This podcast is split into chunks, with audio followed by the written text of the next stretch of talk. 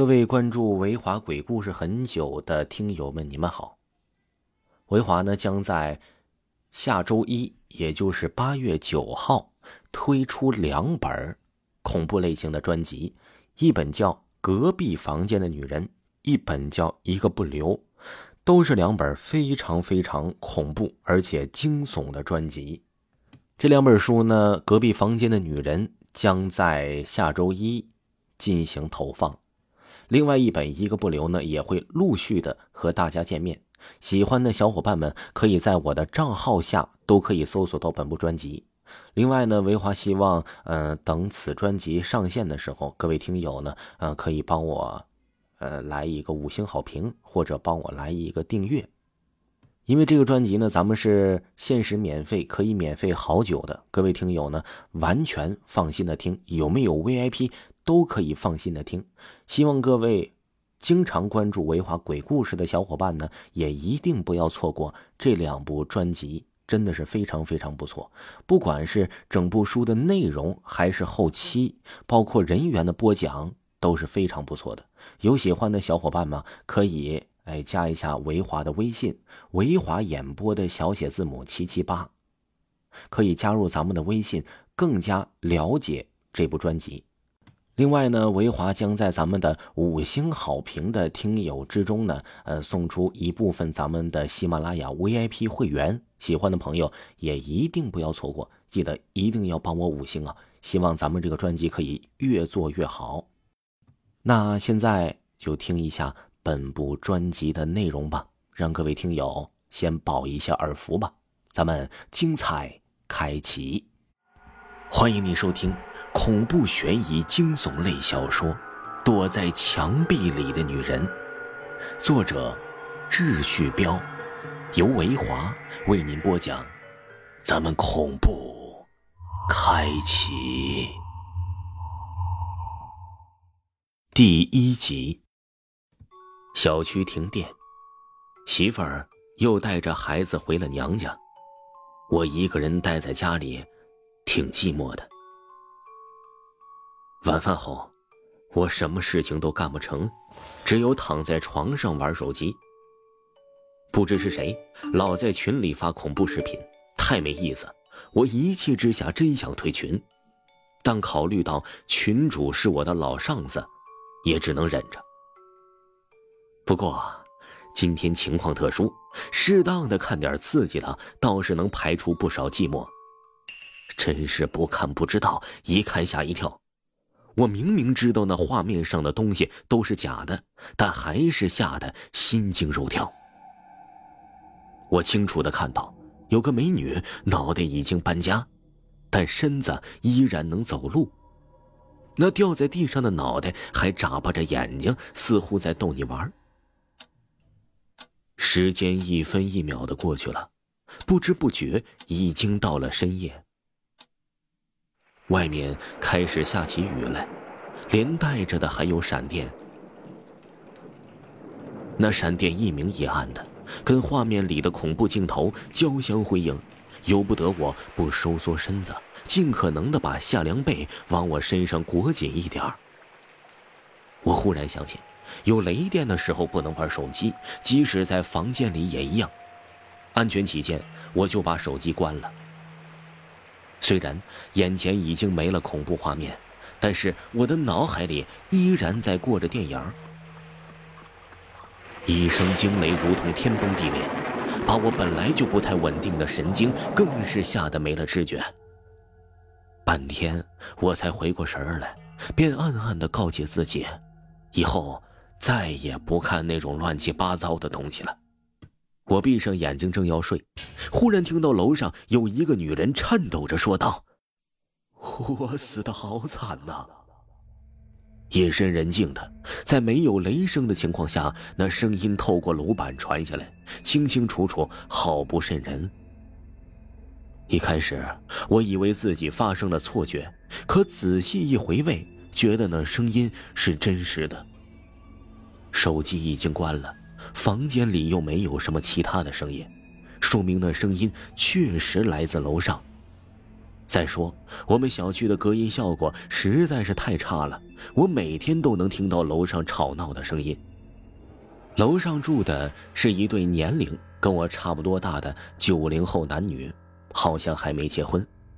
根据我个人的观察，他们俩关系并不好，每天上下楼偶然遇到，我从未见过他俩恩恩爱爱的走在一起，总是看到他们俩一个在前，一个在后，就跟陌生人似的。夜里更是听到他们的吵架的声音是要比亲热的声音多得多。但问题是，现在都深更半夜了，那女的怎么还在搞这种恶作剧啊？好奇心使然，我决定上楼去打探一下情况。倘若楼上真要出事儿，至少我会在第一时间里拨打幺幺零。我摸索着打开房门，要爬楼梯上去。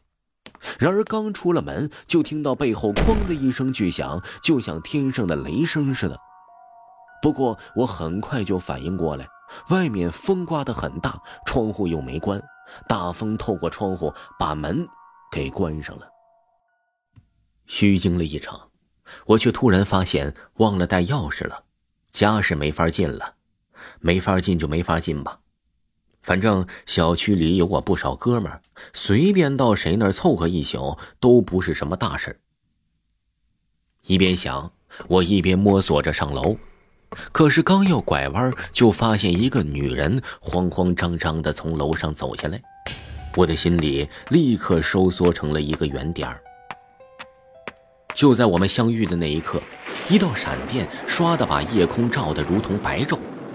闪电之下，我看到那女人的脸是苍白的，而且神色非常紧张，似乎看到了什么可怕的东西。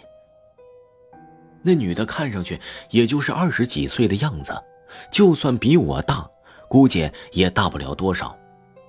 不过我并不认识她，也从未见过她。我不知道她是几楼的，或者是不是这里的住户。又不好乱问，就给他闪了个路，让他先过去。按理说，那女的应该感激我才对，可她一眼瞧见我，就像遇上鬼似的，妈呀一声大叫，然后磕磕碰碰的往下跑。对此，我非常理解。深更半夜里，况且又黑灯瞎火，一个女人冷不丁的在楼道里遇上个男人，不吃惊才怪。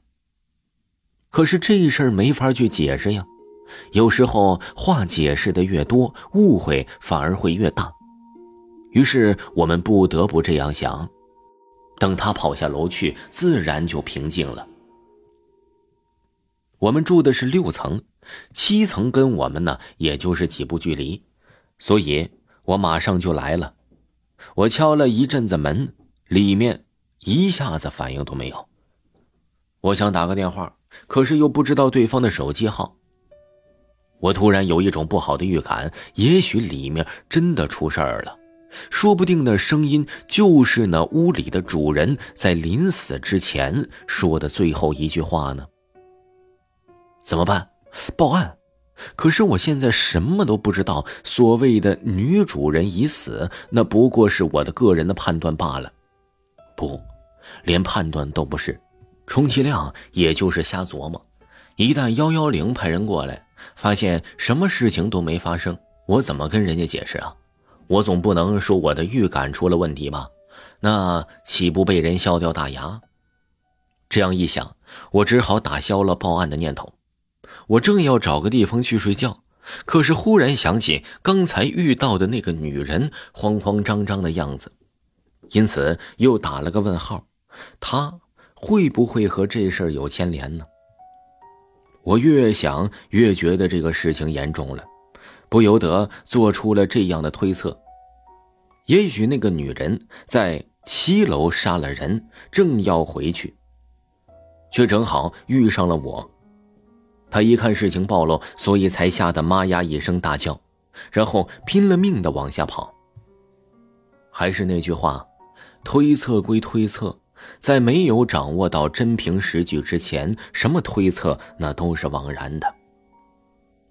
我粗略的算了一下时间，从刚才遇到那女人到现在也不会超过五分钟。现在正在下着大雨，估计那女人走不了多远，没准啊就在楼下避雨。于是我想，如果现在去追的话，说不定能追上他。事不宜迟，我马上走下楼去。果然，那女人走了没多远。原来，她下楼下的匆忙，不小心崴了脚。从她一瘸一拐的动作上就可以看得出来。再说了，夏天的雨说下就下，说停就停。我刚走到楼下，那雨就停止了。我原本打算追上那女人，亲口问明情况，可是快追上她了，又觉得这样不妥。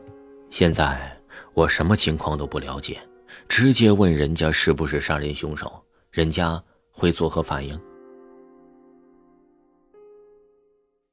听众朋友，本集播讲完毕，感谢您的收听，咱们下集恐怖继续。